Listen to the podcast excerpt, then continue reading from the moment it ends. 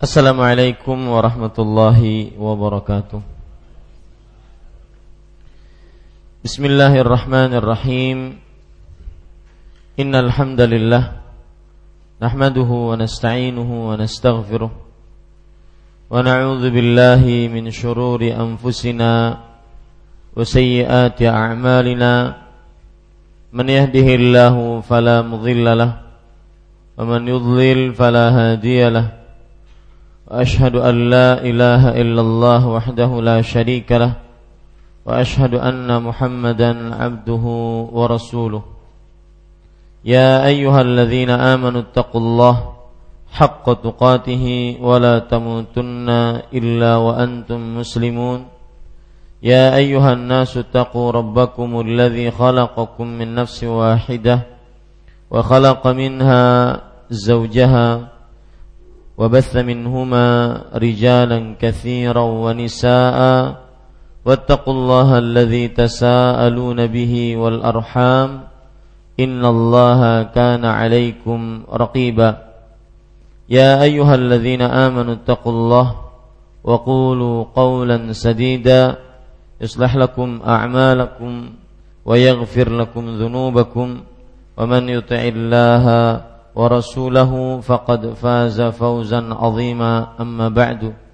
فإن أصدق الحديث كتاب الله وأحسن الهدي هدي محمد صلى الله عليه وعلى آله وسلم وشر الأمور محدثاتها وكل محدثة بدعة وكل بدعة ضلالة وكل ضلالة في النار.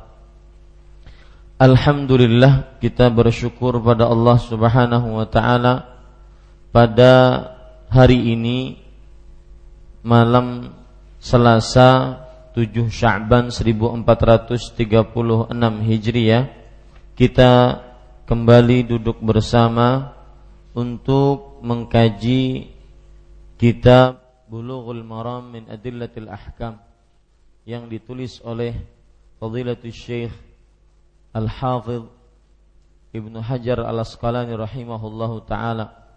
Salawat dan salam semoga selalu Allah berikan kepada Nabi kita Muhammad sallallahu alaihi wa ala alihi wasallam pada keluarga beliau, para sahabat serta orang-orang yang mengikuti beliau sampai hari kiamat kelak. Dengan nama-nama Allah yang husna dan sifat-sifatnya yang ulia, saya berdoa Allahumma inna nas'aluka ilman nafi'an wa rizqan tayyiban wa amalan mutaqabbala. Wahai Allah sesungguhnya kami mohon kepada Engkau ilmu yang bermanfaat rezeki yang baik dan amal yang diterima. Amin ya rabbal alamin. Para ikhwah yang dirahmati oleh Allah Subhanahu wa taala pada kesempatan kali ini kita masih membaca Kitab Taharah Babul Ghusli wa Hukmul Junub. Kitab bersuci bab mandi dan hukum junub. Bapak Ibu, saudara-saudari yang dimuliakan oleh Allah Subhanahu wa taala, kita baca hadis yang ke-121. Wa an Abi Hurairah radhiyallahu anhu في قصة ثمامة ابن أثال عندما أسلم وأمره النبي صلى الله عليه وعلى آله وسلم أن يغتسل رواه عبد الرزاق وأصله متفق عليه Artinya dari Abu Hurairah radhiyallahu anhu tentang kisah Thumamah bin Uthal radhiyallahu anhu ketika ia baru masuk Islam Nabi Muhammad sallallahu alaihi wasallam menyuruhnya untuk mandi diriwayatkan oleh Abdul Razzaq dan asalnya adalah muttafaqun alaih Bapak Ibu, saudara-saudari yang dimuliakan oleh Allah Subhanahu wa taala. Poin pertama dari hadis ini adalah biografi perawi yang meriwayatkan hadis ini yaitu Abu Hurairah radhiyallahu anhu dan sudah sering terlewatkan kepada kita Abu Hurairah radhiyallahu anhu di sana ada dalam hadis ini terdapat seorang sahabat lagi yang ingin kita ketahui keberadaannya yaitu Sumamatu ibnu Uthal. Sumamah ibnu Uthal.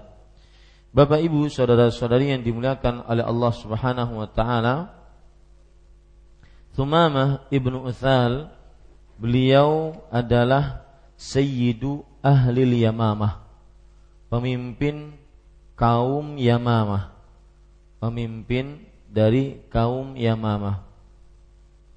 Dan Abu Hurairah radhiyallahu anhu berkata, "Ba'athan Nabi sallallahu alaihi wa ala alihi wasallam khailan qibala Najd faja'at birajulin min Bani Hanifah yuqalu lahu Thumamatu ibnu Uthal. Farabatuhu bisariyatin min sawari al-masjid. Artinya Nabi Muhammad sallallahu alaihi wa alihi wasallam mengutus pasukan ke arah kota Najd.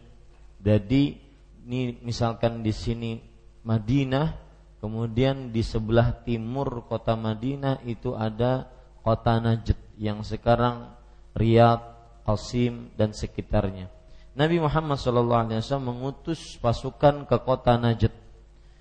Kemudian pasukan tersebut akhirnya bisa mengambil tawanan seorang dari keturunan Hanifah yang bernama Thumamah ibnu Uthal. Ini cerita beliau masuk Islam.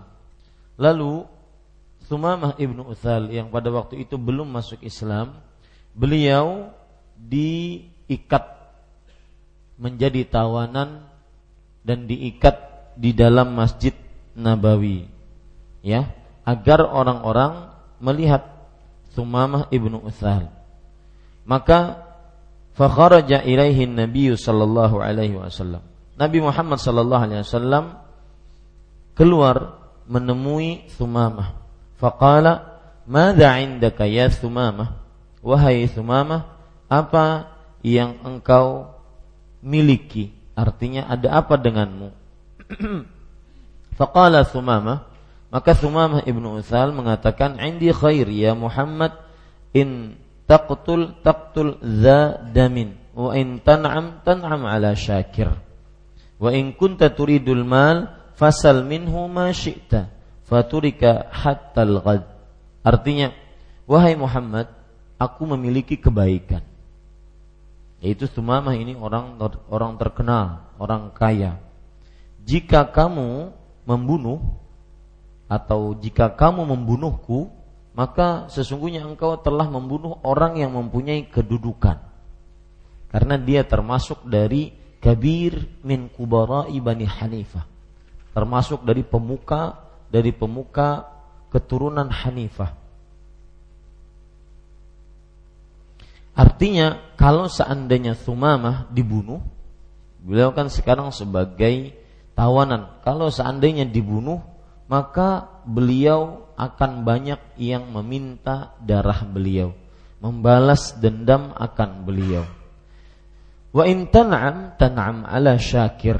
Artinya jika engkau memberikan kebebasan maka sesungguhnya engkau telah memberikan kebebasan kepada orang yang sangat berterima kasih. Kemudian, jika engkau ingin harta, kata Sumamah kepada Rasul Shallallahu Alaihi Wasallam, maka minta dari harta sesukamu. Maka akhirnya Sumamah radhiyallahu anhu dibiarkan sampai besok hari.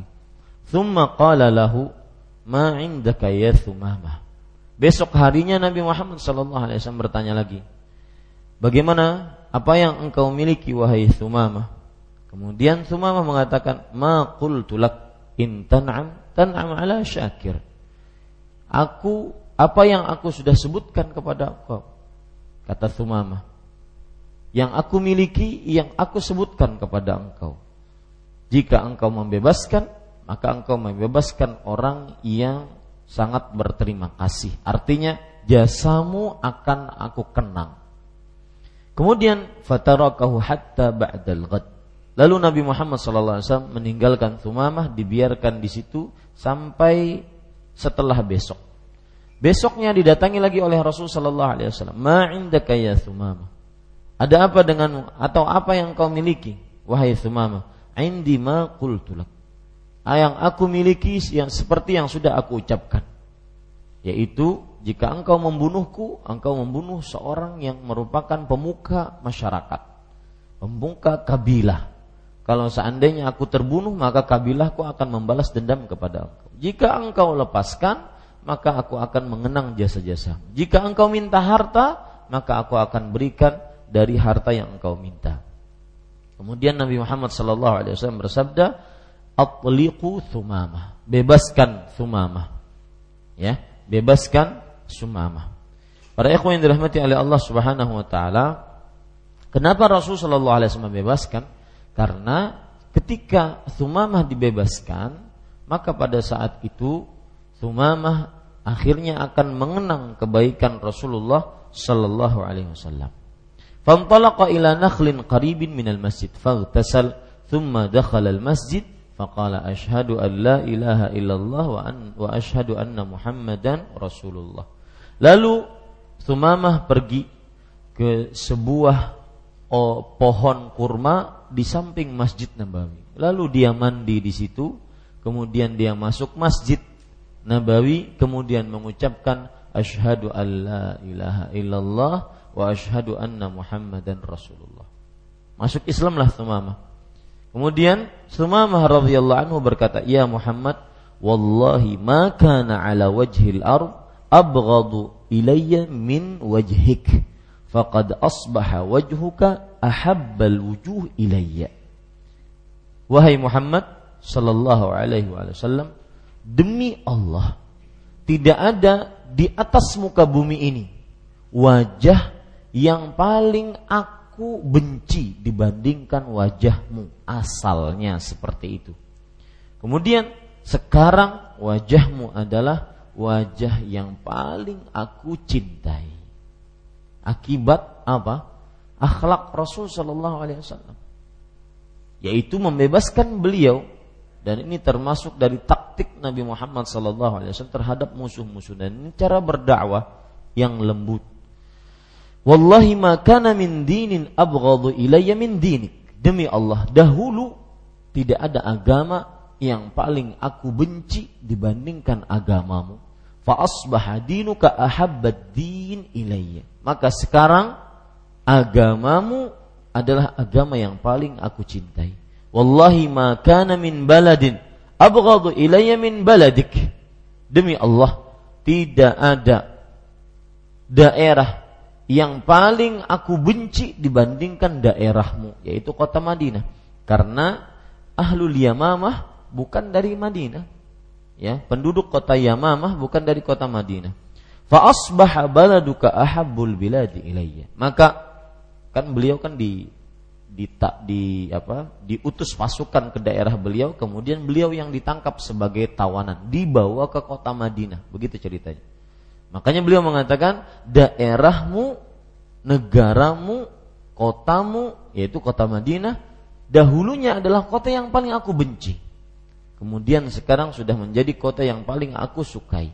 Wa inna khailaka akhadhatni wa ana uridul umrah. Famadza tara.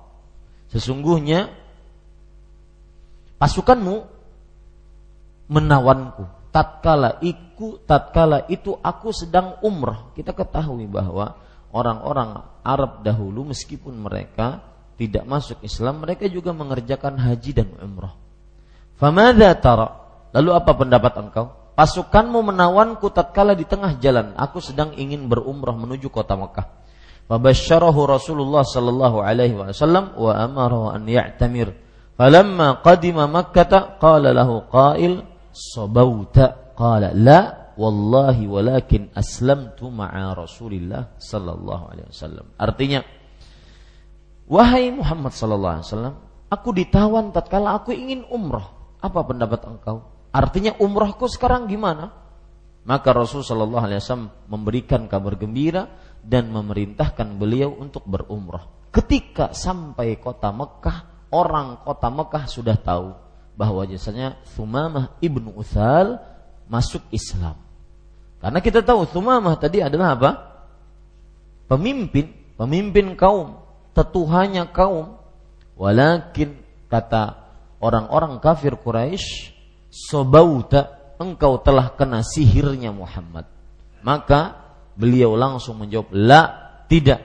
Demi Allah, akan tetapi aku masuk Islam bersama Rasulullah sallallahu alaihi wasallam.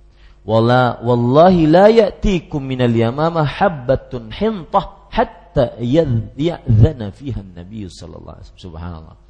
Kata Sumamah demi Allah tidak akan pernah datang satu biji gandum pun kepada kalian wahai penduduk kota Mekah.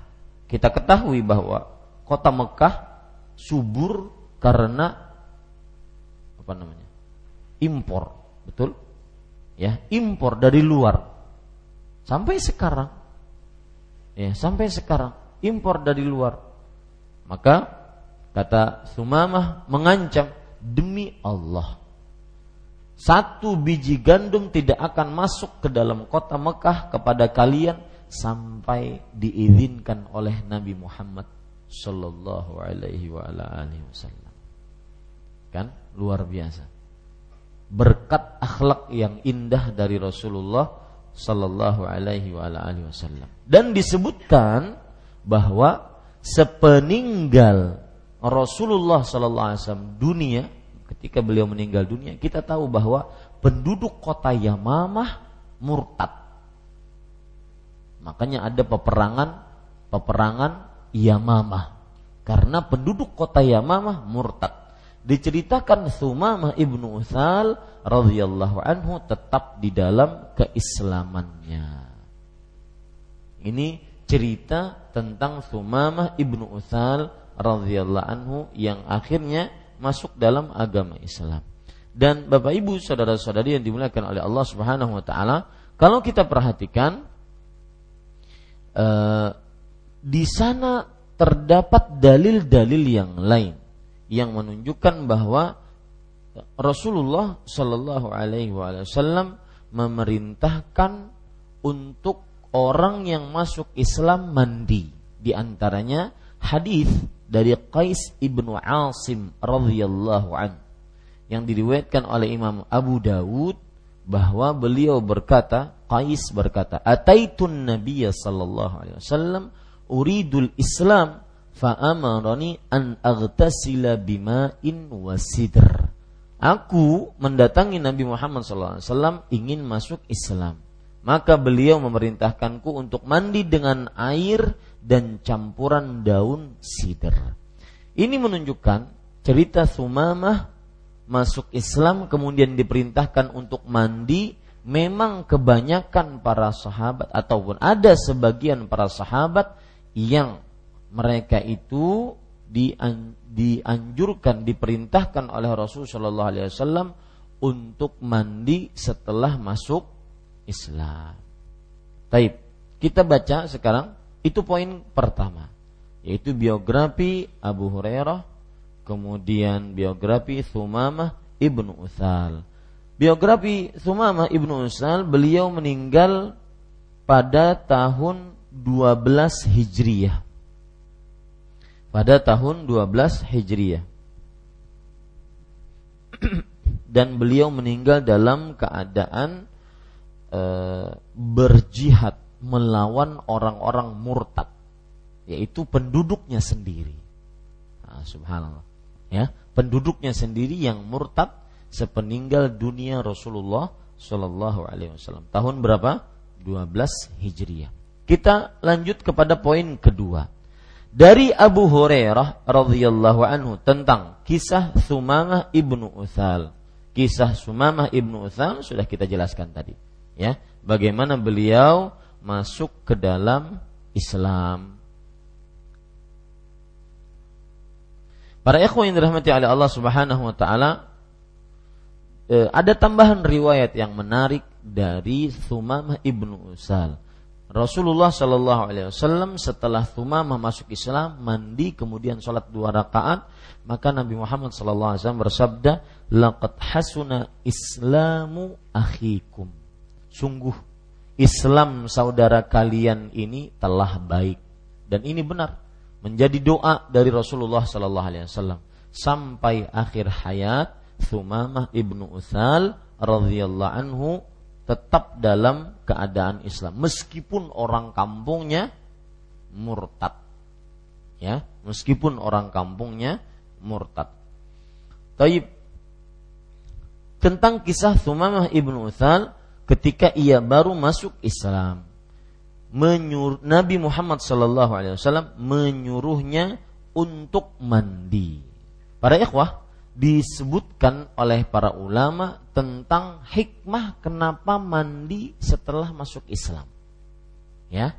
Kenapa mandi setelah masuk Islam? Ada beberapa hikmah. Yang pertama, membersihkan najis batin yang dimiliki oleh orang yang baru masuk Islam ketika sebelum berislam. Membersihkan najis batin yaitu najis syirik. Kemudian yang kedua yaitu membersihkan najis lahir. Karena orang-orang kafir, orang-orang musyrik tidak mengenal yang namanya mandi junub, yang namanya beristinja, tidak mengenal. Saya beberapa kali ke diundang di negara-negara yang mayoritas tidak dijalankan syariat Islam di sana yaitu orang-orang kafir mayoritasnya maka meskipun tempatnya itu bersih bersih sih tapi bau dan tidak nyaman. Orangnya pun juga baunya bau orang-orang yang tidak bersuci dan beristinja. Ya, ini bedanya seorang muslim dengan seorang kafir. Nah, ini sebab yang kedua kenapa dianjurkan untuk apa? Untuk mandi karena membersihkan najis lahir. Mungkin tatkala kafir dia tidak pernah beristinja asal kencing, kemudian tidak pernah beristinja asal buang air besar ya kadang-kadang tidak pernah beristinja buang air besarnya istinjanya cuma pakai tisu tisunya kadang-kadang sekedarnya. Maka ini yang menyebabkan salah satunya dianjurkan untuk mandi. Para ikhwah yang dirahmati oleh Allah Subhanahu wa taala kita lanjutkan. Diriwayatkan oleh Abdul Razak dan asalnya adalah muttafaqun alaih. Apa maksudnya Hadis ini diriwayatkan oleh Abdul Razak yaitu Imam Abdul Razak di dalam kitabnya Musannaf. Musannaf Abdul Razak ya di dalam kitabnya Musannaf. Musannaf Abdul Razak para ikhwah yang dirahmati oleh Allah Subhanahu wa taala dalam belajar ilmu hadis kita akan mendapati jenis-jenis hadis jenis-jenis kitab hadis di antara jenis-jenis kitab hadis ada seperti wah ini kada betah lagi sudah nih. Nah. ya, ada seperti misalkan ya dalam kitab hadis seperti uh, Al-Musnad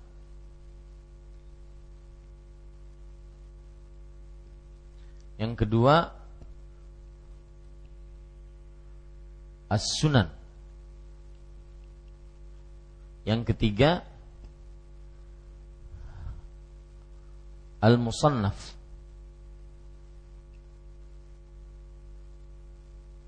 Musannaf. Ini beberapa jenis kitab hadis, tidak semua.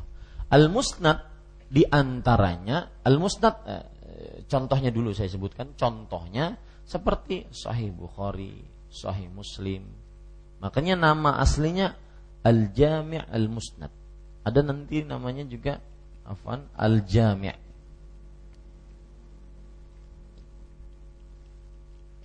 Ya, Al Jami'. Hmm. Ini Al Musnad artinya adalah kitab hadis yang mengumpulkan hadis-hadis Nabi yang disebutkan sanat-sanatnya Ya, yang disebutkan apa? Sanat-sanatnya. Sampai dari mulai yang meriwayatkan hadis, kemudian gurunya naik lagi ke tabi'ut tabi'in, kemudian naik lagi tabi'in, sahabat sampai Rasulullah. Namanya musnad. Sedangkan As-Sunan adalah kitab hadis yang menyebutkan hadis-hadis Rasul yang berkaitan dengan hukum fikih. Hukum fikih. Ya, yang berkaitan dengan hukum fikih. Atau saya ulangi, saya agak keliru. Al-Musnad adalah kitab hadis yang disebutkan secara uh, urutan sahabat. Kitab hadis yang disebutkan secara urutan sahabat. Seperti misalkan Mustad Imam Ahmad.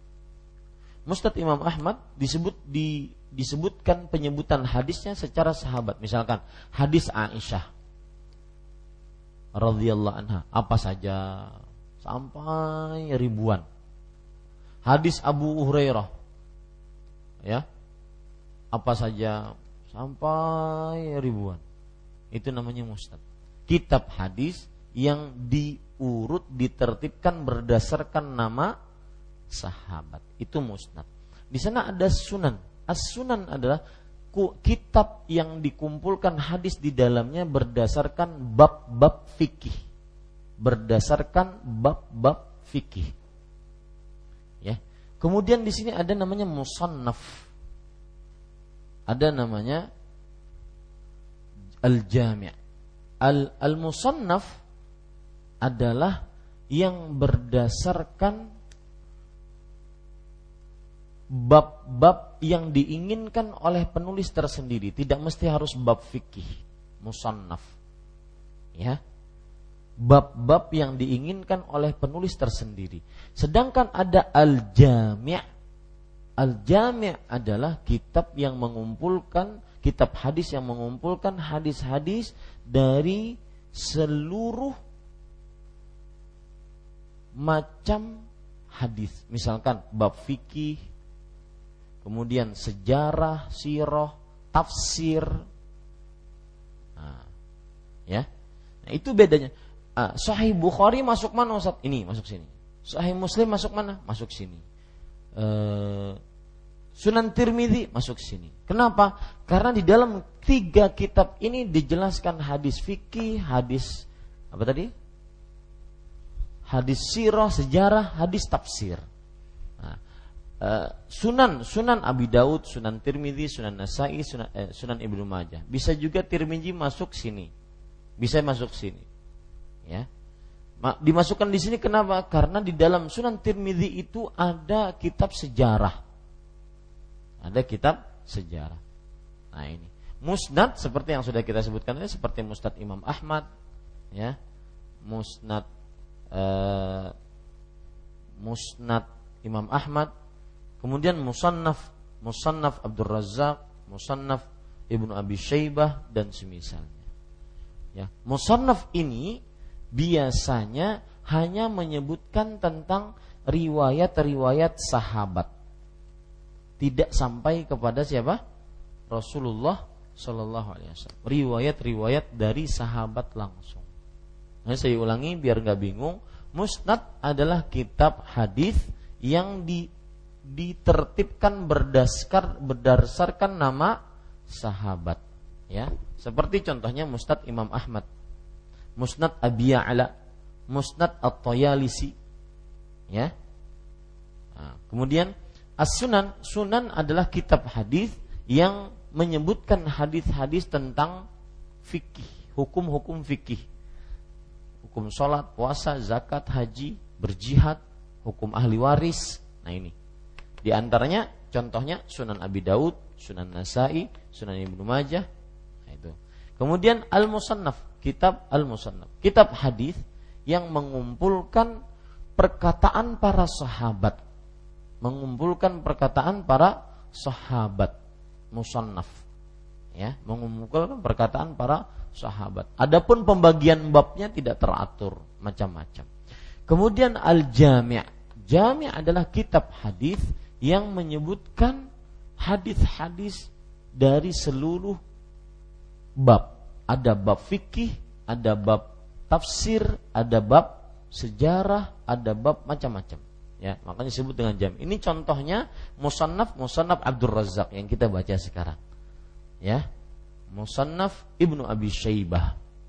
Nah, kemudian Al-Jami' Jami' contohnya Sahih Bukhari. Asal nama Sahih Bukhari itu Al-Jami' Al-Musnad As-Sahih. Ya, Al-Jami' Al-Musnad As-Sahih. Sahih Bukhari, Sahih Muslim, Sunan Tirmidzi masuk ke sini. Ya, itu sebagai pengetahuan tentang eh, buku-buku hadis. Nah, di sini disebutkan diriwayatkan oleh Abdur Razak. Abdur Razak yaitu salah seorang perawi yang memiliki kitab Musannaf. Musannaf Abdur Razak. Baik. Kemudian dan asalnya adalah muttafaqun alaih. Apa maksudnya asalnya adalah muttafaqun alaih? Artinya asal cerita ini ada di dalam riwayat Bukhari dan Muslim. Nah, garis bawah itu asalnya maksudnya asal cerita ini. Asal cerita ini ada di dalam kitab Sahih Bukhari dan Sahih Muslim. Itu dia ya. Baik. Sekarang Bapak Ibu saudara-saudari yang dimuliakan oleh Allah Subhanahu wa taala, kita ingin mengambil poin yang ketiga, yaitu derajat hadis ini. Hadis ini diriwayatkan oleh Imam Abdul Razak dan hadisnya sahih. Ya, hadisnya sahih, tidak ada keraguan di dalamnya. Hadisnya sahih, tidak ada keraguan di dalamnya. Baik. Kemudian kita beralih kepada poin yang keempat, yaitu hukum dan pelajaran dari hadis ini. Yang pertama, Hadis ini menunjukkan wajibnya mandi untuk orang kafir yang masuk Islam. Wajibnya mandi untuk orang kafir yang masuk Islam. Dalilnya apa? Karena ada perintah. Nah, catat itu. Wajibnya karena ada apa? Ada perintah. Dan sering kita ulang-ulang wal amru yaqtadil wujub. Dan perintah berkonsekuensi kepada kewa kewajiban. Semua perintah asal hukumnya berkonsekuensi kepada kewajiban.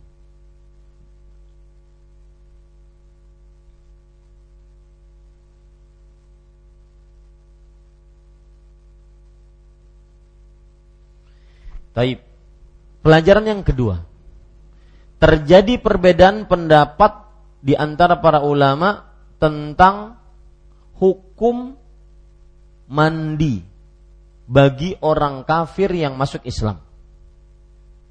Terjadi perbedaan pendapat di antara para ulama tentang hukum orang kafir yang baru masuk Islam.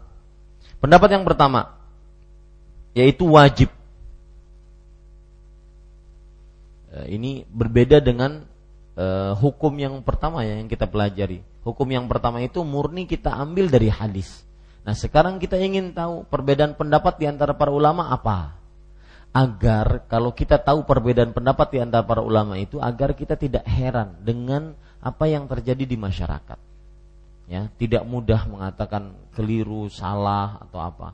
Karena kita tahu, oh ternyata memang terjadi perbedaan pendapat di antara para ulama.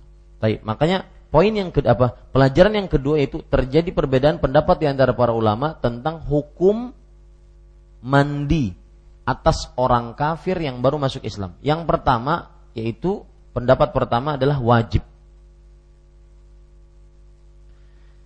Mereka mengatakan wajib baik yang ada penyebab wajib mandinya atau tidak ada. Tulis Pendapat pertama wajib baik yang ada penyebab mandinya atau tidak ada. Apa maksudnya? Penyebab mandinya di sini apa maksudnya? junub, haid, ya, ada najis, ataupun tidak ada.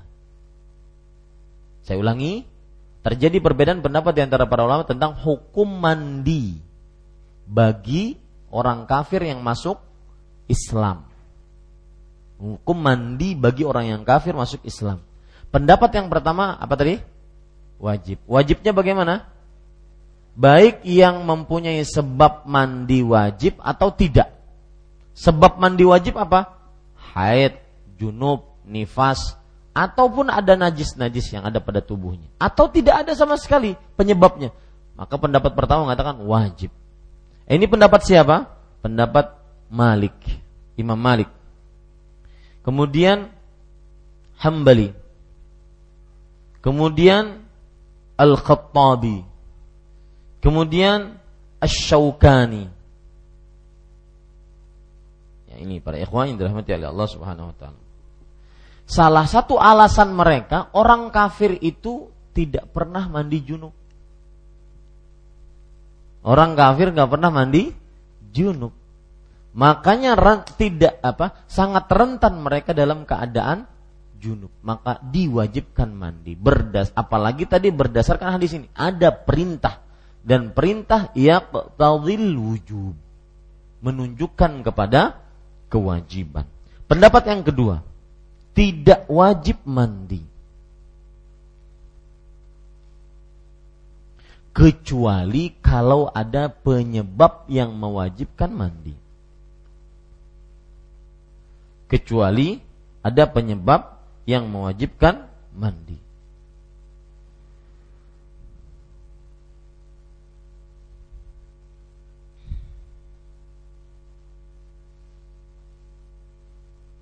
Kalau seandainya tidak ada kewajiban yang mewajibkan mandi, maka hukumnya mustahab hanya dianjurkan. Pendapat yang ketiga, tidak wajib mandi sama sekali. Ya. Afwan, pendapat yang kedua tadi pendapat madhab Hanafi dan Syafi'i. Hanafi dan Syafi'i. Adapun pendapat yang kedua, eh ketiga, yaitu pendapatnya Hambali juga. Salah satu pendapat dari pendapat Hambali. Tidak wajib mandi sama sekali. Ya tidak wajib mandi sama sekali. Tetapi hanya dianjurkan saja. Tetapi hanya dianjurkan saja dalil pendapat ketiga menarik coba perhatikan di sini tidak usah dicatat. Dalil pendapat ketiga menarik. Mereka mengatakan bahwa banyak di zaman Rasulullah orang yang masuk Islam. Seperti di penaklukan kota Mekah. Hampir berapa sahabat yang masuk Islam? Orang-orang kafir Quraisy yang berada di kota Mekah masuk Islam. Tapi tidak ada satupun yang diperintahkan oleh Rasulullah SAW mereka diwajibkan untuk mandi. Nah, Ketika tidak ada perintah diwajibkan untuk mandi, tapi ada perintah diwajibkan kepada perorangan, menunjukkan tidak wajib. Menunjukkan tidak wajib. Saya ulangi dalil mereka, dalil pendapat ketiga bahwa banyak yang masuk Islam di zaman Rasulullah SAW, tetapi tidak ada satupun Rasulullah SAW memerintahkan kepada yang banyak tersebut, ayo kalian mandi sekarang, Tidak ada. Cuma ada yang diperintahkan oleh Rasulullah sebagai person satu-satu orang. Satu-satu satu nah, ini menunjukkan hanya dianjurkan tidak diwajibkan. Kemudian dalil mereka yang lain yaitu hadis ketika Rasul Shallallahu Alaihi Wasallam mengutus Muad bin Jabal ke kota Yaman atau ke daerah Yaman. Nabi Muhammad SAW mengatakan beritahukan kepada mereka uh, ajak mereka untuk masuk Islam. Kalau mereka sudah mengucapkan syahadat la ilaha illallah, maka beritahukan mereka diwajibkan untuk sholat. Nah ini tidak ada kewajiban untuk man mandi. Nah, silahkan azan dulu. Nah.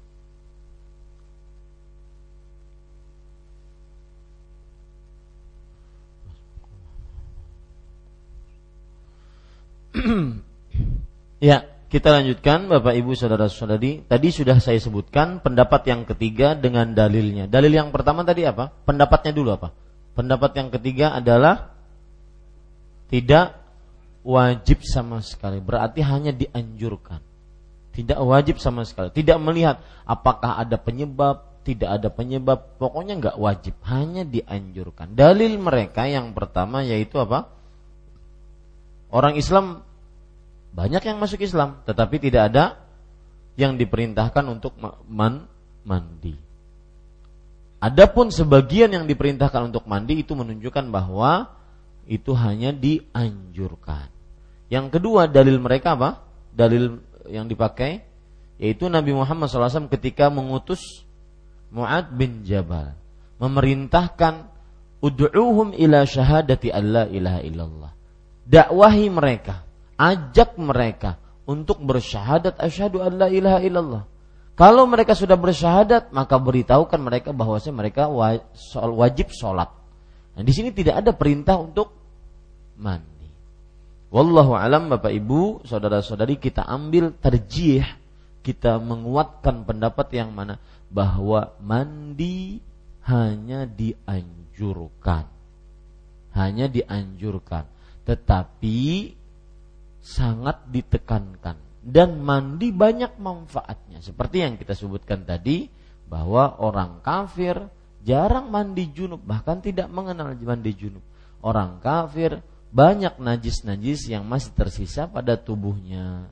Maka wallahu alam pendapat yang yang kita ambil pada malam ini tentang mandi orang kafir yang baru masuk Islam hukumnya hanya dianjurkan. Wallahu alam Bapak Ibu saudara-saudari sebelum masuk kepada hadis selanjutnya saya ingin mengoreksi tadi yang sudah kita tulis.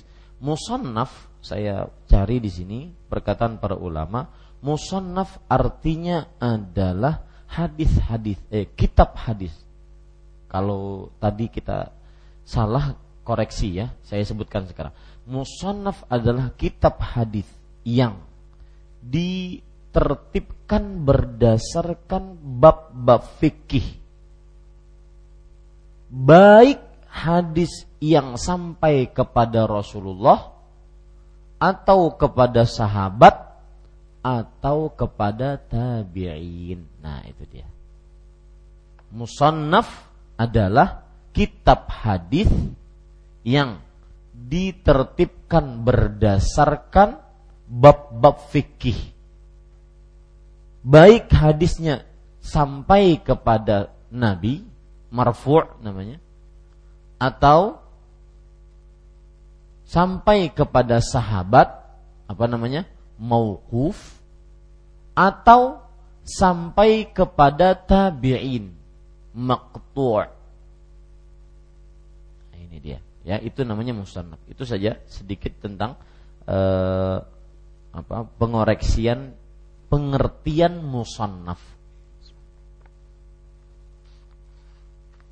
Ya, kita masuk kepada uh, hadis ke-122. Wa an Abi Sa'id al-Khudri radhiyallahu an. Anna Rasulullah sallallahu alaihi wa ala alihi wasallam qala ghuslul jumu'ati wajibun ala kulli muhtalimin. Akhrajahu sab'atu dari Abu Sa'id Al-Khudri radhiyallahu anhu bahwa Rasulullah Shallallahu Alaihi Wasallam bersabda, mandi Jumat itu wajib bagi setiap orang laki-laki yang sudah balik diriwayatkan oleh tujuh orang imam. Poin pertama yaitu Abu Sa'id Al-Khudri. Abu Sa'id Al-Khudri, para ikhwan yang dirahmati oleh Allah Subhanahu wa taala, nama ini adalah nama kunyah. Jadi beliau terkenal dengan nama kunyah. Ya.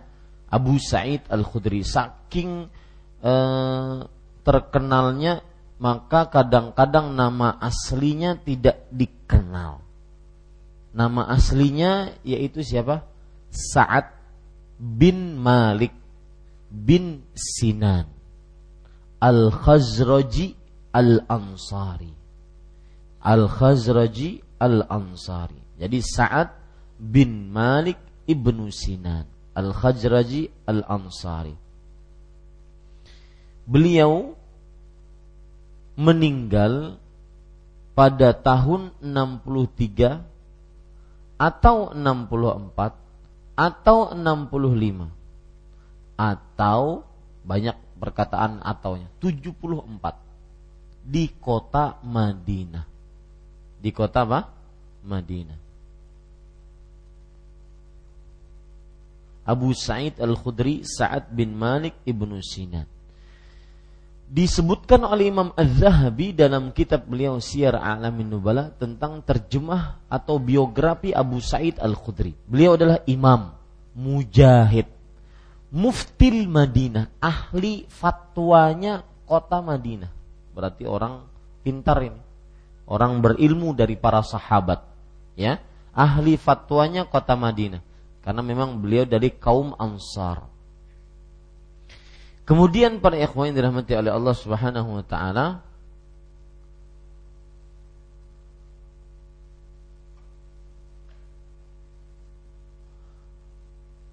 Yang menarik dari Abu Sa'id Al-Khudri adalah sebuah riwayat yaitu beliau bercerita, "Uridtu yauma Uhud 'ala Nabi sallallahu alaihi wasallam wa ana ibnu 13 faja'ala abi ya'khudhu biyadi ويقول يا رسول الله إنه عبل العظام وجعل نبي الله يصعد في النظر ويصوبه ثم قال رده فردني artinya bapakku yaitu Sa'ad bin Malik Malik bin Sinan membawaku pada hari Uhud ke hadapan Rasulullah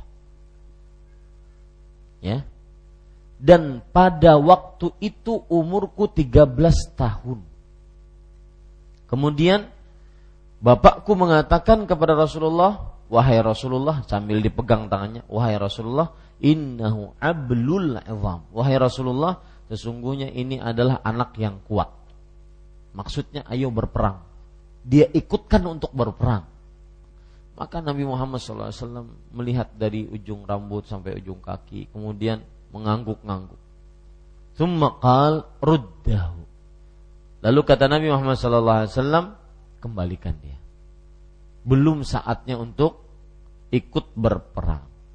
Maka Abu Sa'id Al-Khudri radhiyallahu anhu pada saat itu belum ikut berperang. Ya. Dan Bapak Ibu saudara-saudari yang dimuliakan oleh Allah, Abu Sa'id Al-Khudri radhiyallahu anhu berkata, ini salah satu perkataan yang sangat menarik dari Abu Sa'id Al-Khudri. Alaika bitaqwallah. Hendaklah engkau bertakwa kepada Allah. Fa innahu ra'su kulli syai. Sesungguhnya takwa adalah puncak setiap sesuatu. Wa alaika bil jihad fa innahu rahbaniyatul Islam. Hendaklah kamu berjihad.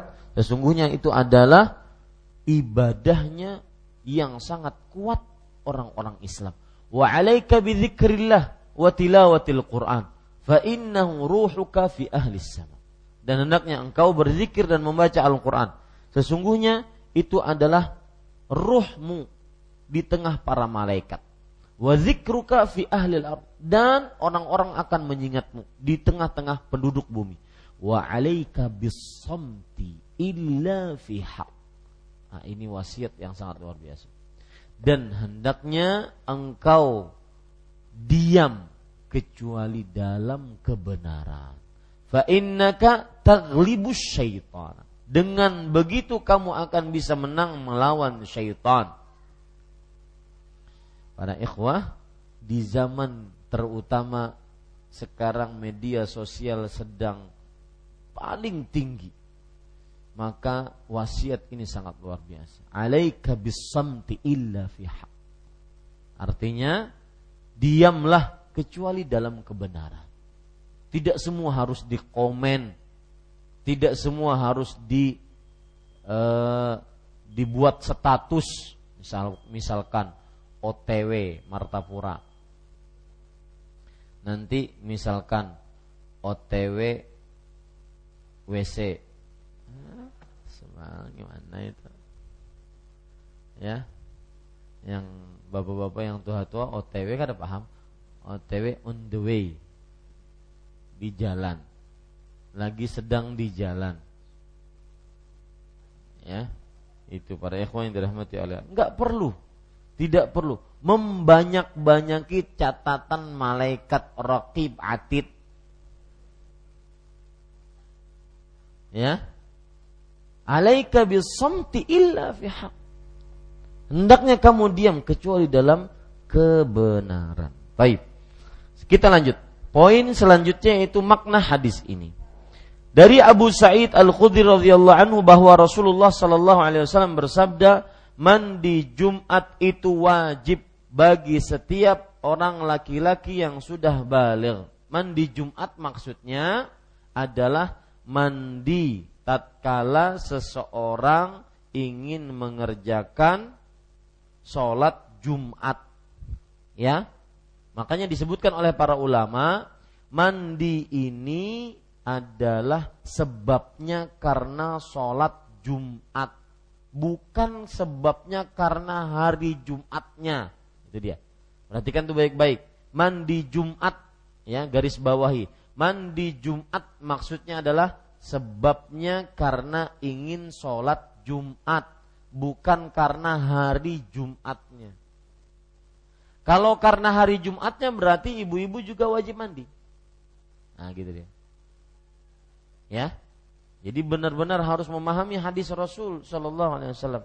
Jadi mandi Jumat yang dimaksud adalah mandi karena ingin mengerjakan sholat Jumat, bukan karena hari Jumatnya. Ini para ikhwan yang dirahmati oleh Allah Subhanahu wa taala. Dan itu pendapat yang kita ambil bahwa mandi Jumat karena sholatnya bukan karena harinya. Kalau karena harinya berarti habis sholat Jumat boleh kita mandi Paham? Baik laki-laki ya, misalkan seorang yang bekerja di luar akhirnya bau badannya keringatan, berbau. Kemudian dia hadir sholat Jumat, berwudhu saja hadir sholat Jumat. Habis Jumatan mandi. Ini kalau kita lihat mandi Jumatnya karena harinya. Tapi yang dimaksud mandi Jumatnya karena apa? Sholatnya. Wallahu alam. Mandi Jumat itu wajib bagi setiap orang laki-laki yang sudah balik. Di sini kalau kita terjemah lihat hadisnya ala kulli muhtalim. Ya. Uh, penerjemah menerjemahkan dengan makna bukan dengan arti. Kalau kita terjemahkan secara artinya mandi wajib mandi Jumat itu wajib bagi setiap orang laki-laki yang mimpi. Nah. Ya. Penerjemahnya menerjemahkan yang sudah ba balik. Nah, nanti baru maksud yang sudah balik di sini adalah eh maksud yang mimpi di sini maksudnya adalah apa? Yang sudah balik. Kenapa disebut mimpi? Karena orang bermimpi berhubungan badan yang menyebabkan dia junub. Itu salah satu tanda orang balil laki-laki atau perempuan. Apa tanda-tanda balil? Mimpi. Ya satu satunya mimpi. Meskipun anaknya baru berumur 9 tahun 10 tahun maka tetap wajib mandi Kenapa? Karena dia sudah mimpi. Mimpinya bukan dikejar kucing. Mimpinya karena e, melihat di dalam mimpinya tersebut sesuatu yang menyebabkan dia junub. Penyebab balik yang lain apa? Tanda balik yang lain apa? Hah? Keluar, mohon maaf, rambut-rambut atau bulu-bulu di sekitar kemaluan. Maka ini ini orang sudah balik. Yang ketiga apa? Bagi perempuan adalah haid. Yang ketiga masih bagi laki-laki dan perempuan. Kalau tadi yang pertama bermimpi, ini bagi laki-laki perempuan. Yang kedua keluar eh, apa? keluar bulu kemaluan bagi laki-laki dan perempuan juga. Yang ketiga yaitu bagi laki-laki dan perempuan juga yaitu seorang yang sudah bisa keluar air maninya. Baik itu karena mimpi atau karena dipaksa. Ya, baik itu karena mimpi atau karena dipaksa. Yang keempat, baik laki-laki ataupun perempuan yang berumur 15 tahun. Yang kelima baru tanda orang balik khusus perempuan yaitu apa? Hail. Berarti ada lima tanda yang menyebabkan kebaligan. Ya, lima tanda. Taib. Kita lanjutkan. Di sini mandi Jumat itu wajib bagi setiap orang laki-laki yang bermimpi. Maksud bermimpi adalah apa? Balik. Diriwayatkan oleh tujuh orang imam. Siapa imam-imamnya di sini? Ini bukan imamnya orang-orang Syiah ini imamnya imam ahlus sunnah wal jamaah Tujuh orang imam. Apa? Pertama Imam Bukhari Muslim Abu Daud Tirmidzi Nasai Ibnu Majah Kemudian Imam Ahmad. Tujuh orang. Dihafal pak itu. Itu ulama-ulama Islam Yang mengumpulkan hadis-hadis. Salah satu tanda kita berterima kasih kepada mereka adalah mengetahui kedudukan mereka. Ya. Kalau bukan karena mereka ba'dallah setelah Allah maka kita tidak akan sampai hadis-hadis Rasulullah kepada kita. Dihafal itu Imam Bukhari, Muslim, Abu Dawud, Tirmidzi, Nasai, Ibnu Majah, Imam Ahmad. Sedikit tentang menyimpang tadi saya menyebutkan tentang Syiah. Bedanya ahlu sunnah wal jamaah dengan syiah dari sisi hadis adalah kalau hadis ahlu sunnah itu dari Rasulullah Sallallahu Alaihi Wasallam, sedangkan hadis orang Syiah dari para imam, imamnya yang 12 itu, yang mereka anggap maksum terjaga dari kesalahan, bahkan lebih hebat dibandingkan para nabi dan para rasul. Jadi seperti misalkan kitab mereka, kitab Al-Kafi yang ditulis oleh Al-Kulaini. Kemudian uh, Biharul Anwar. Itu kitab-kitab hadis terutama Al-Kafi, kitab-kitab hadis mereka kalau di kita Sahih Bukhari. Tapi bedanya mereka kalau kita hadis Sahih Bukhari kita ambil dari siapa? Rasulullah. Sedangkan kitab mereka hadis-hadis mereka diambil dari imam. Makanya Imam Ali alaihi salam mengatakan bla bla bla bla. Enggak pakai sanad. Nah, itu beda salah satu bedanya agama Islam dengan agama Syiah. Wallahu a'lam. Bapak Ibu saudara-saudari banyak-banyak berdoa agar kaum muslim di Indonesia dimudahkan oleh Allah untuk beragama yang benar di saat ini banyak sekali ujian-ujian bagi kaum muslim ya. Liberalisme syiah munafik banyak. Maka banyak-banyak berdoa agar dimudahkan. Salah satu yang mengkhawatirkan di antaranya yaitu ada nanti undang-undang perlindungan umat beragama. Undang-undang ini kalau disahkan maka kita tidak boleh di mimbar seperti saya sekarang mengucapkan syiah sesat, nggak boleh. Ya, orang menghina Al-Qur'an, menghina Allah itu dia saya umat beragama harus dilindungi. Maka ini salah satu PR kita kaum muslim dan kita sebagai rakyat biasa yang bisa kita lakukan apa? Yaitu mentauhidkan Allah dan beribadah hanya kepadanya.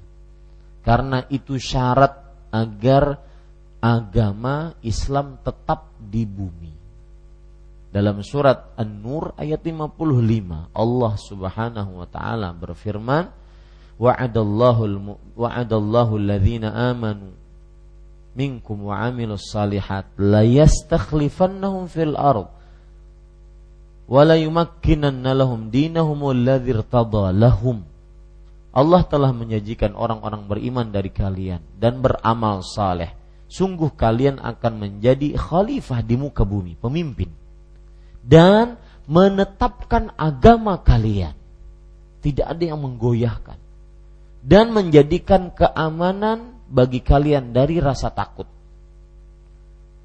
Kapan itu terjadi? Ya'budunani la yusyrikuna bi syai'an beribadah kepadaku dan tidak mensyirikanku. Itu syaratnya. Mentauhidkan Allah. Syaratnya bukan ikut ribut di eh, media-media sosial, ikut melaknat di media enggak usah. Tapi syaratnya akidah yang benar, jangan mensyirikan Allah. Niscaya kita akan mendapatkan agama Islam ditetapkan di bumi Nusantara ini. Wallah, di zaman sekarang orang menghina Al-Quran seenaknya, menghina syariat Allah seenaknya. Dan itu mungkin yang akan saya sampaikan nanti pada waktu live Roja TV, hukum mengolok-ngolok agama. Ini harus diingatkan kaum muslim. Mengolok-ngolok agama bukan hal yang sembarangan, dosa besar, ciri munafik di zaman Rasulullah dan itu diserap oleh orang-orang yang berhaluan liberal dan itu musuh-musuh Islam. Wallahu alam. Bapak Ibu saudara-saudari yang dimuliakan oleh Allah Subhanahu wa taala, kita masuk kepada uh, derajat hadis ini. Poin ketiga derajat hadis. Hadis ini tidak ada keraguan di dalamnya. Diriwayatkan tujuh orang imam. Ya, menunjukkan hadis ini sahih banget sahih nggak ada eh, apa dalam ilmu hadis sahih banget nggak ada ya sahih begitu ya ya sahih karena diriwayatkan oleh tujuh orang imam taib poin keempat hukum dan pelajaran dari hadis ini para ikhwah yang dirahmati oleh Allah Subhanahu wa taala hukum dan pelajaran dari hadis ini adalah maksud mandi Jumat adalah mandi karena ingin sholat Jumat. Itu dia. Maksud mandi Jumat adalah mandi karena ingin sholat Jumat.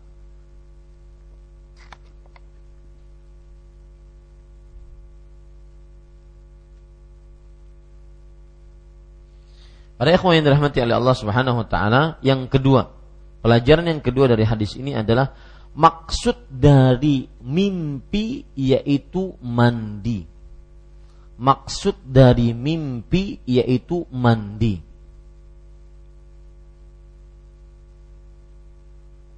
Afwan, uh, salah saya. Maksud dari mimpi yaitu apa? Balir, salah saya. Balir. Yaitu orang bermimpi. Ketika dia bermimpi maka dia dalam mimpinya tersebut mendapati mani ya mendapati mani dan yang ketiga yaitu para ikhwan yang dirahmati oleh Allah Subhanahu wa taala tanda-tanda balir yang kita bicarakan tadi tanda-tanda balir yang pertama yaitu bermimpi yang menyebabkan keluar mani yang kedua yaitu keluar bulu-bulu kemaluan di sekitar kemaluan. Yang ketiga yaitu mencapai umur 15 tahun. Ya. Yang keempat yaitu dapat mengeluarkan air mani atau keluar air mani. Baik dengan mimpi atau dengan dipaksa. Mohon maaf, ya sedikit berbicara agak vulgar. Seorang anak berumur 9 tahun gara-gara yang ditonton macam-macam maka kemudian dia melakukan masturbasi. Ya insya Allah paham masturbasi. Atau onani. Ternyata keluar maninya maka pada saat itu dia balik ya nah itu bedanya dengan yang pertama tadi Kalau yang pertama mimpi, memang kalau mimpi keluar air mani junub berarti dia balik.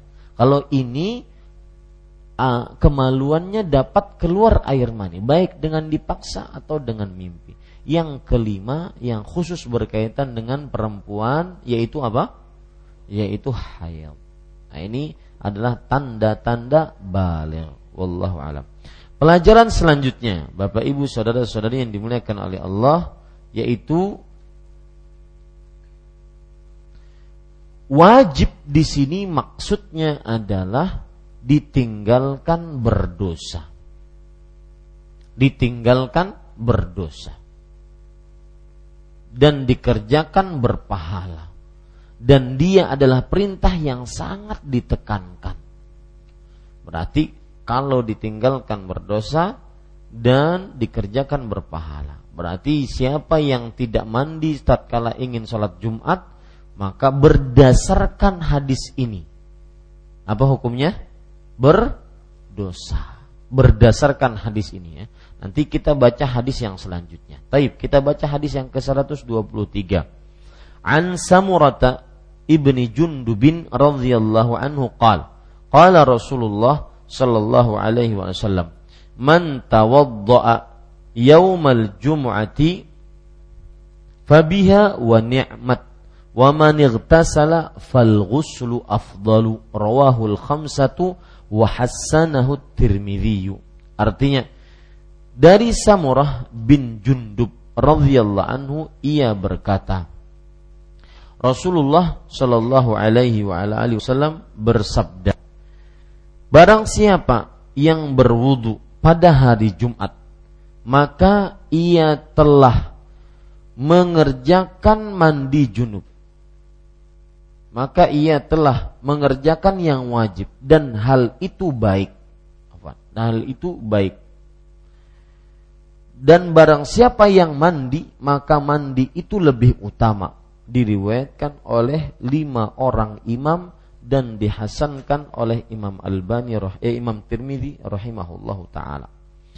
Bapak Ibu saudara-saudari, poin pertama yaitu Samurah bin Jundub. Samurah bin Jundub. Samurah bin Jundub beliau adalah Haliful Ansar. Apa maksud Haliful Ansar? Yaitu utusan kaum Ansor kalau ingin mengadakan perjanjian. Itu namanya Haliful Ansar. Utusan kaum Madinah, kaum penduduk kota Madinah jika ingin mengadakan perjanjian atau kesepakatan. Kemudian uh, Samurah bin Jundub dibawa ibunya ke kota Madinah setelah bapaknya meninggal dalam keadaan beliau waktu itu berumur kurang dari 10 tahun. Ya. Jadi dibawa oleh ibunya ke kota Madinah setelah bapaknya meninggal. Kemudian Samurah bin Jundub beliau dihadapkan kepada Rasul Shallallahu Alaihi Wasallam. Pada saat itu beliau masih gulam, yaitu anak yang belum berumur 10 tahun. Ada cerita menarik dari Samurah bin Jundub, yaitu para ikhwan yang dirahmati oleh Allah Subhanahu wa taala. Di suatu ketika Samurah bin Jundub dihadapkan kepada Nabi, kemudian ada seorang anak-anak dari kaum Ansar juga dihadapkan kepada Rasulullah. Apa untuk apa dihadapkan? Untuk memilih siapa yang berhak menjadi pasukan perang. Maka Rasulullah menjadikan anak ini sebagai pasukan, sedangkan Samurah ditolak. Maka beliau berkata kepada Rasulullah, Samurah berkata kepada Rasulullah, "Ya Rasulullah, laqad ajaz ajazta an hadza waradattani." Wahai Rasulullah, engkau telah membolehkan si fulan untuk berperang dan engkau menolakku. Walau sara'tu la sara'tu. Kalau aku bergulat dengan dia, aku menang. Ya, kalau aku gulat dengan dia, aku menang wahai Rasulullah. Maka kata Rasulullah SAW, fasari'ahu.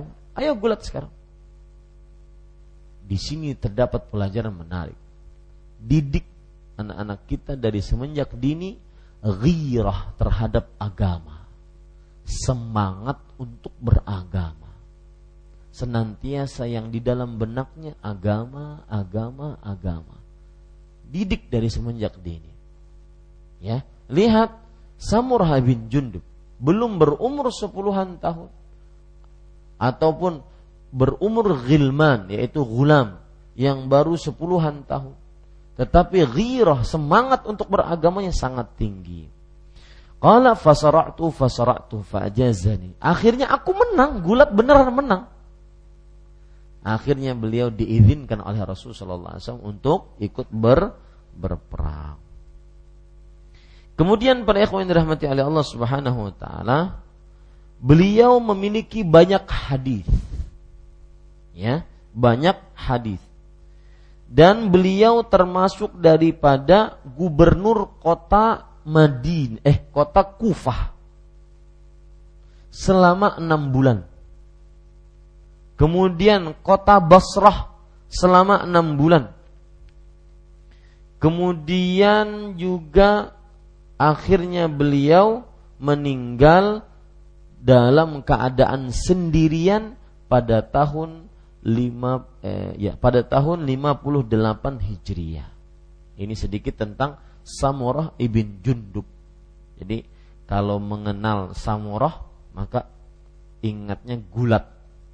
Samurah bin Jundub ahli gulat di zaman Rasulullah sallallahu alaihi wasallam. Taib.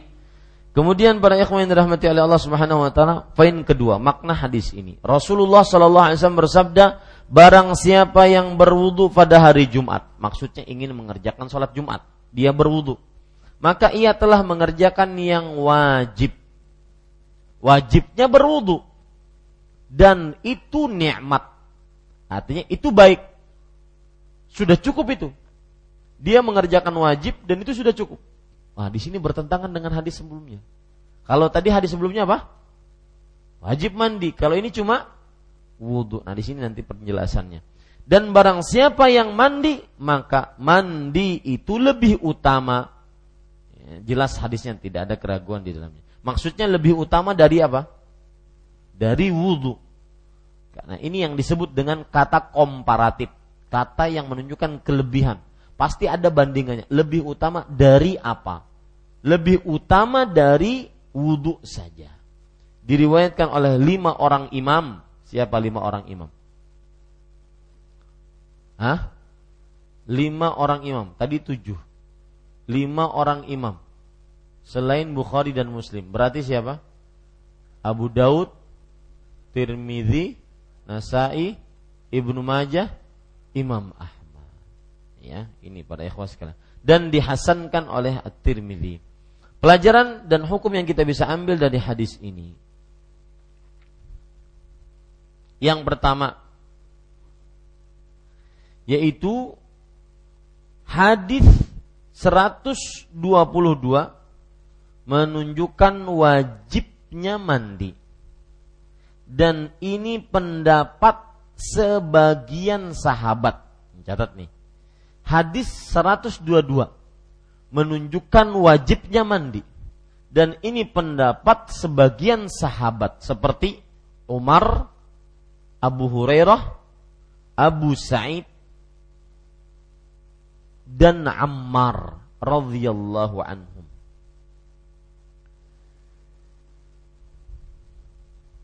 Dan ini pendapat madhab zahiri. Madhab zahiri. Dan madhab Imam Ahmad. Madhab Imam Ahmad. wajib ya siapa siapa para sahabatnya tadi Umar Abu Hurairah Abu Sa'id dan Ammar. Dan ini pendapat Imam Ahmad. Dan juga Imam Al-Khattabi.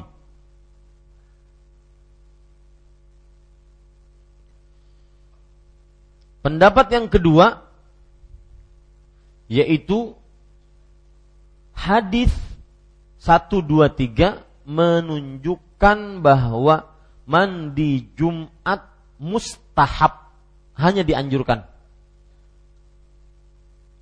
Dan ini pendapat jumhur ulama. Kebanyakan para ulama. Hanya dianjurkan.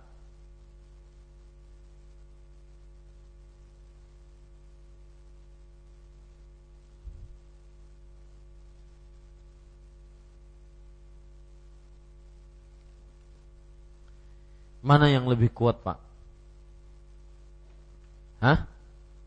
Wajib atau anjuran? Maka untuk menguatkan atau mengetahui mana yang kuat, mana yang tidak, mana yang kuat pendapatnya, mana yang tidak, apakah wajib, apakah dianjurkan, kita lihat dalil-dalil yang lain. Kalau dengan ini saja kita susah menelitinya. Yang satu menunjukkan wajib, yang satu menunjukkan benar-benar anjuran. Nah, sekarang saya akan sebutkan dalil-dalil wajib. Ya. Dalil-dalil pendapat yang mewajibkan mandi. Yang pertama,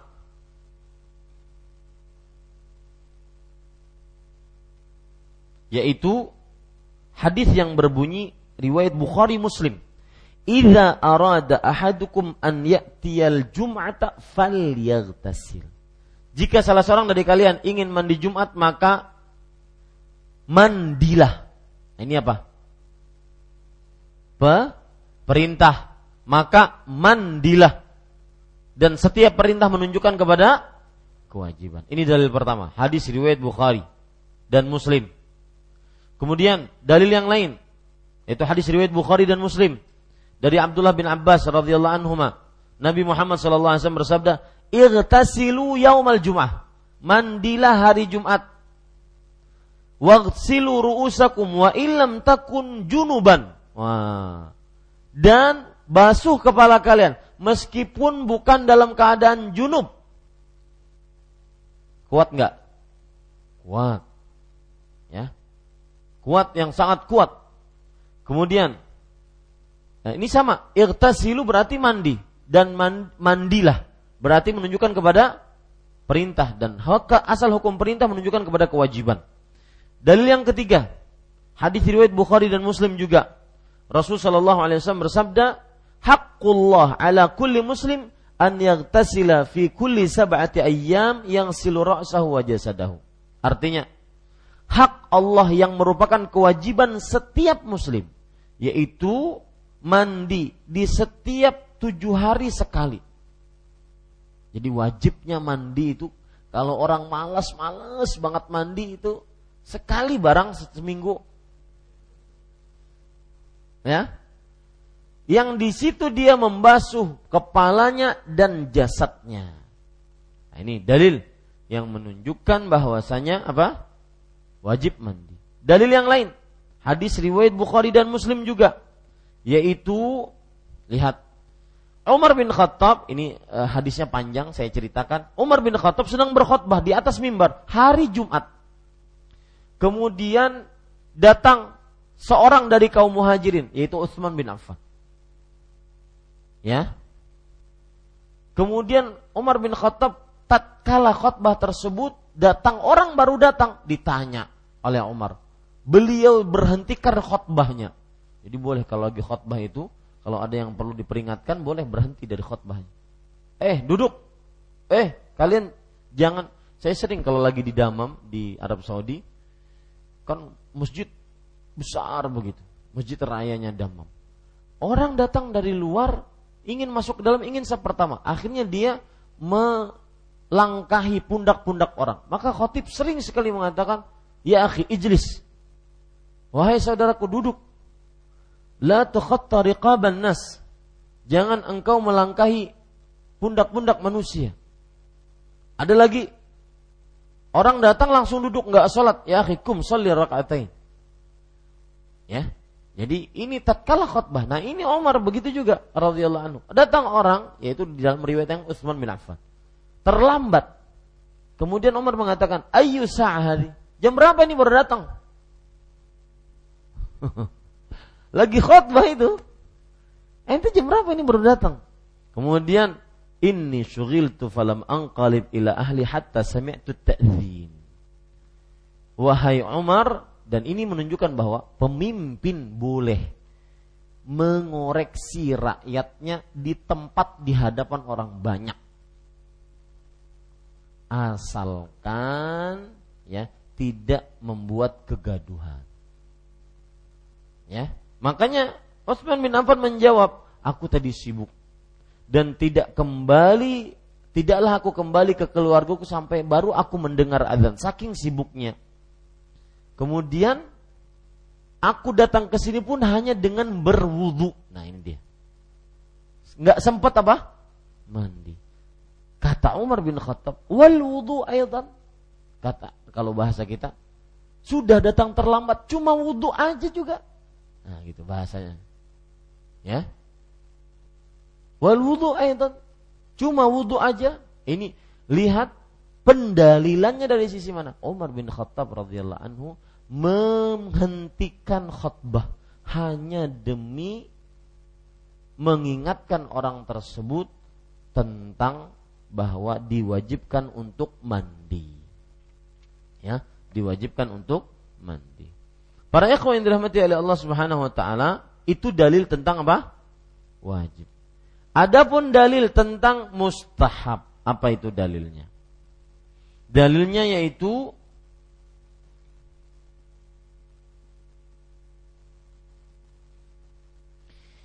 Perhatikan, bukankah dalam hadis Samurah tadi Rasulullah SAW bersabda, barang siapa yang mandi sholat Jumat, barang siapa yang berwudu hari Jumat, maka dia sudah mengerjakan yang wajib dan itu baik. Siapa yang mandi lebih utama? Artinya wudhu utama kemudian mandi lebih utama. Nah, ini menunjukkan ketika sama-sama utama tapi ada yang lebih utama menunjukkan kepada mustahab, tidak diwajibkan. Ya. Kalau ada kesamaan, sama-sama utama, tapi ini lebih utama menunjukkan kepada mustahab anjuran saja. Ya, menunjukkan kepada anjuran. Itu dalil mereka yang pertama. Dalil yang kedua, para ikhwan yang dirahmati oleh Allah Subhanahu wa taala, Rasul sallallahu alaihi wasallam bersabda, "Man tawaddaa fa ahsana al-wudu." Barang siapa yang berwudu lalu dia perbaiki wudunya, thumma atal jum'ah fastama'a wa ansat. Lalu dia datang salat Jumat. Lalu enggak disebutkan di sini mandi dia mendengar khutbah dan berdiam mendengar khutbah. Ghufira lahu ma bainahu wa bainal jum'ah wa ziyadatu thalathati ayyam. Diampuni dosanya satu minggu tambah tiga hari. Berarti berapa? Diampuni dosanya sepuluh hari. Waman massal hasa faqad lagha. Barang siapa yang main-main kelikir ke lereng tatkala salat Jumat, khutbah Jumat, maka dia telah berbuat sia-sia. Lihat hadisnya di sini bahwa Rasul Shallallahu Alaihi Wasallam menyatakan barang siapa yang berwudu itu sudah mencukupi. Nah, dua semakin didalami kata dalilnya semakin kuat dua-duanya. Nah, kita mengambil pendapat yang mana? Bapak Ibu saudara-saudari yang dimuliakan oleh Allah Subhanahu wa taala, wallahu alam. Bahwa pendapat yang mewajibkan lebih kuat secara dalil. Lebih kuat secara apa? Dalil. Pendapat yang mewajibkan lebih kuat secara dalil. Makanya diambil jalan tengah. Apabila seseorang dalam keadaan berbau badan wajib mandi. Jika tidak, maka hanya disunnahkan itu jalan tengahnya. Ya, apabila orang berbau badan, orang-orang beda-beda. Ada yang dari rumah datang, tidak ada bau badannya. Karena di rumah dia tidak ngerjain apa-apa. Sedangkan di luar rumah mungkin dia bekerja keringatan dan semisalnya maka ini yang seperti ini wajib mandi. Itu yang kita ambil pendapat tentang terjih hukum ini. Ya. Berarti Ustaz kalau ada yang cuma bau udu aja sah nggak wudhu Jumatnya? Dosa nggak dia? Hah? Tidak berdosa. Dan ini mengumpulkan dua pendapat yang begitu kuat satu dengan yang lainnya. Wallahu alam. Taib, Bapak Ibu saudara-saudari yang dimuliakan oleh Allah. Makanya saya katakan tadi, saya ulangi, bagi siapa yang merasa dia berbau badan maka wajib mandi. Bagi siapa yang tidak maka dianjurkan mandi, tetapi dianjurkan dia jangan meninggalkan mandi untuk sholat Jumat. Nah begitu ya pendapat yang kita ambil seperti itu. Bagi siapa yang berbau badan merasa bau badan karena ingin berkumpul dengan manusia, maka wajib mandi. Barang siapa yang tidak, maka hanya dianjurkan, tapi jangan sampai ditinggalkan. Begitu ya. Wallahu alam. Kemudian pelajaran selanjutnya yang kita bisa ambil dari hadis ini, Bapak Ibu, saudara-saudari yang dimuliakan oleh Allah, yaitu keutamaan sholat Jumat keutamaan sholat Jumat. Kenapa? Karena tidak ada sholat-sholat yang orang kalau ingin mengerjakannya harus mandi dulu. Tetapi hanya sholat apa? Sholat Jumat saja. Ini para ikhwan Makanya kita katakan di awal yang dimaksud mandi Jumat itulah mandi karena sholatnya, bukan karena harinya. Wallahu alam. Ya, itu yang bisa kita sampaikan pelajaran pada pagi pada malam ini.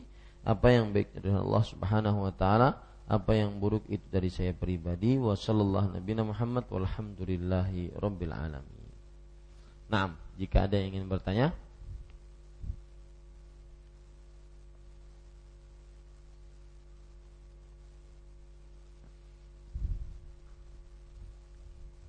Silahkan. Ya. Di Banjar ini jarang pertanyaan. Kalau saya ngisi di Martapura, masya Allah, racap. Mungkin sudah pintar-pintar di sini. Nah. Ya Ustadz, ada pertanyaan dari BBM. Assalamualaikum. Mohon maaf Ustadz. Bila pertanyaan di luar materi dari Bapak Ramadhani di ya. Bekasi. Ya. ya beberapa waktu lalu, pertanyaan di luar materi, beberapa waktu lalu putri kami dipinang oleh seorang pria. Akan tetapi sampai saat ini pria tersebut belum memberi kabar kepada kami dengan alasan belum mendapat jawaban dari sholat istikharah. Sedangkan dari satu sisi masih ada beberapa pria lain yang masih menunggu putri kami untuk dipinang. Dan kami sebagai orang tua merasa harap-harap cemas. Mohon saran dari Ustadz untuk kami sebagai orang tua apa yang harus diperbuat. Apakah tanda dari istikharah harus melalui mimpi? Apakah kami boleh membatalkan pinangan dari pria tersebut? Terima kasih. Ya, opan mana opan? Ada calon tuh. Taib, Bapak Ibu saudara-saudari yang dimuliakan oleh Allah, maka solusinya, solusi dulu. Solusinya untuk kejadian seperti ini perempuan minta ketegasan. Ya, kalau seandainya dan minta waktu, misalkan satu kali 24 jam harus ada ketegasan. Kalau tidak ada, satu kali 24 jam itu pun lama. Satu kali 60 menit ada ketegasan. Kalau tidak ada, ya sudah kita buka pintu yang lain untuk laki-laki yang melamar yang lain. Ya. Satu itu solusinya seperti itu. Yang kedua pertanyaannya yaitu uh, apakah sholat istikharah itu harus ada mimpi atau tidak? Maka jawabannya tidak harus. Sholat istikharah artinya adalah tolabul khair. Jadi istikharah kita sering mengatakan apabila ada dalam kata Arab isti didahului dengan isti kemudian kata setelahnya itu berarti meminta, meminta sesuatu. Dan ini istikharah berarti meminta kharah. Kharah itu adalah khair, meminta kebaikan. Makanya sholat istikharah itu minta kebaikan. Nah, orang yang ingin minta kebaikan, maka dia akan diberikan oleh Allah Subhanahu wa taala beberapa hal. Entah satu dia bermimpi, tapi ini pun tidak lazim, tidak harus. Artinya kalau nggak mimpi-mimpi, masa selama misalkan ngelamar tahun e, ketika dia berumur 25 tahun melamar orang. Kemudian istikharah. Ternyata sampai umur 50 tahun kada datang mimpi-mimpi kada nikah lah. Mana mungkin. Ya. Nah, kedua, tanda istikharah biasanya yaitu diberikan e, kemudahan dalam mengerjakan sesuatu yang diniatkan. Kemudahan. Ada saja mudahnya. Oh berarti inilah jalan yang Allah berikan. Tanda yang kedua. Ya. Misalkan seorang ingin melamar seorang perempuan. Mudah saja. Dia nggak pernah datang ke perempuan tersebut. Jauh daerahnya. Mengarungi lautan. Ternyata mudah saja. Sampai ke rumahnya aja. Ya. Nah ini ini salah satu tanda. Yang ketiga yaitu ketenangan hati dan ke kelapangan hati untuk memilih sesuatu tersebut. Akan diberikan nanti oleh Allah kelapangan hati memilih sesuatu yang dia inginkan. Nah, ini berbagai macam tanda tatkala orang beristikharah. Jadi tidak mesti harus dengan mimpi. Ya, seperti itu. Kemudian sel selain itu saya ingin mengingatkan tentang istikharah. Istikharah bukan hanya untuk minta jodoh. Ya, Kenapa selalu yang permasalahan jodoh dikaitkan dengan istikharah? Istikharah itu tolabul khair, salat minta kebaikan dalam hal apa pun. Ya, dalam hal apa pun, melamar pekerjaan, maka istikharah. Ini yang perlu diingatkan. Melamar perempuan, ya istikharah. Ya. Kemudian ingin melakukan hajatan, istikharah boleh istikharah untuk apa saja, bukan hanya sekedar jodoh. Kemudian yang perlu diperhatikan juga dalam perkara istikharah adalah istikharah itu tidak mesti harus kejadiannya punya pilihan, kemudian ada yang kedua yang memberatkan. Ini nggak mesti seperti itu. Istikharah mungkin pilihannya cuma satu, tapi dia tetap istikharah. Ya, misalkan perempuan dilamar oleh seorang lelaki, maka calonnya cuma satu. Artinya pelamarnya itu cuma satu. Apakah dia min, apakah dia terima atau tidak? Maka istikharah dia. Jadi tidak mesti harus sebagian orang mengatakan istikharah itu ada dua pilihan Ustaz, berat satu, ringan yang satu. Akhirnya bingung, maka dia harus istikharah. Enggak, tidak mesti seperti itu. Karena arti istikharah adalah sholat tolabul khair. Sholat minta petunjuk kebaikan. Wallahu a'lam. Nah. nah. Dari Nugroho di Sultan Adam. Assalamualaikum Afwan Ustaz. Jika pada hari Jumat malamnya bermimpi lalu paginya mandi junub berniat menghilangkan hadas besar, lalu apakah ketika hendak sholat Jumat kita melakukan mandi junub lagi? Nah, ini namanya at-tasyrik finniyah, yaitu mensyirik menyekutukan niat dalam satu amal ibadah. Meniatkan dengan niat yang banyak dengan satu perbuatan. Itu disebut dalam e, bahasa fikih namanya at-tasyrik finniyah. Seperti misalkan yang disebutkan tadi yaitu pagi Jumat sebelum sholat subuh dia junub. Kemudian hari Jumat dia ya, kemudian dia hari itu juga hari Jumat.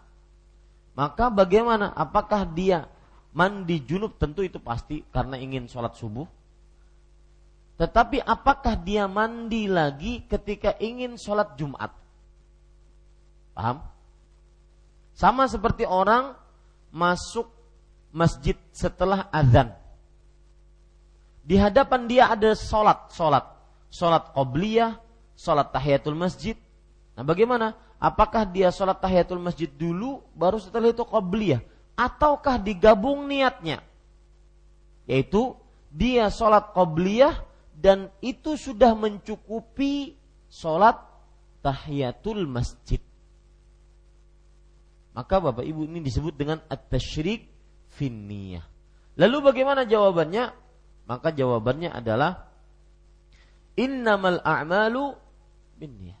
Sesungguhnya amalan-amalan sesuai dengan niatnya. Tatkala orang tersebut junub, dia mandi junub plus mandi untuk sholat Jumat. Maka berarti pada saat itu tidak wajib lagi untuk apa?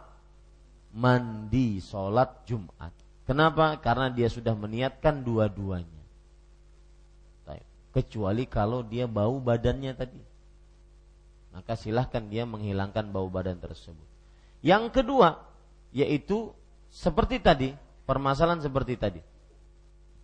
Bahwa seorang yang sholat Jumat, eh, seorang yang masuk setelah azan ke dalam masjid, maka bagaimana apa yang dia harus lakukan? Sholat tahiyatul masjid dan itu sudah mencukupi apa? Eh, sholat qabliyah dan itu sudah mencukupi sholat tahiyatul masjid. Kenapa? Karena hadis tahiyatul masjid gimana?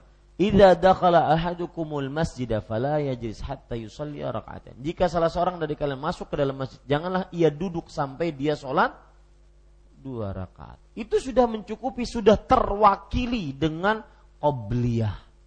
Karena dia tidak duduk kecuali setelah sholat dua rakaat. Wallahu a'lam. Nah, lagi benar-benar. Nah, silakan benar-benar Banjar ini minim pertanyaan. Nah.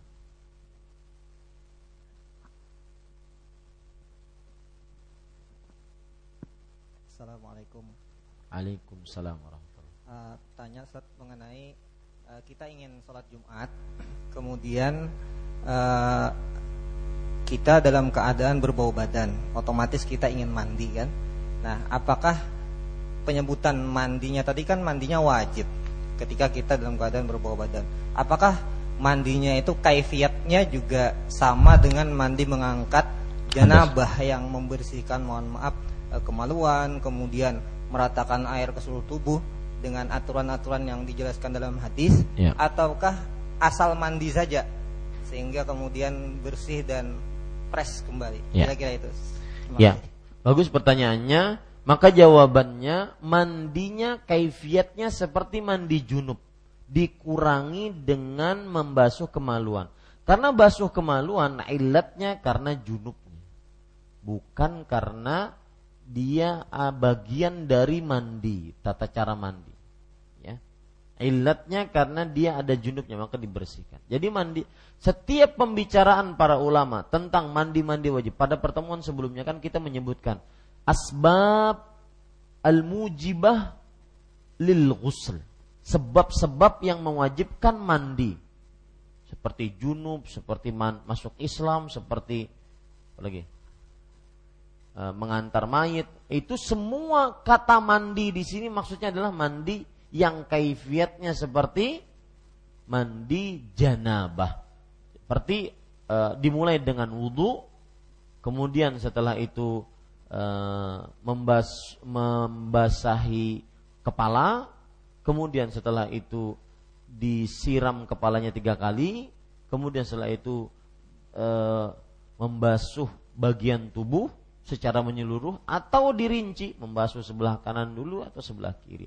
Pokoknya semua kata mandi yang disebutkan dalam hadis dan dalam bab-bab fikih itu adalah mandi dengan kaifiat mandi besar, mandi junub. Kecuali tadi kalau dia memang tidak junub maka tidak membersihkan kemaluan. Wallah. Al-illatu taduru ma uh, al-hukmu yaduru ma illatih. Hukum berputar sesuai dengan illatnya. Kenapa hukum kita membasuh kemaluan? Karena illatnya ada junubnya. Wallahu a'lam. Nah, yang lain kita cukupkan dengan kafaratul majlis subhanakallahumma bihamdik asyhadu an la ilaha illa anta astaghfiruka wa atubu ilaik Wassalamualaikum warahmatullahi wabarakatuh.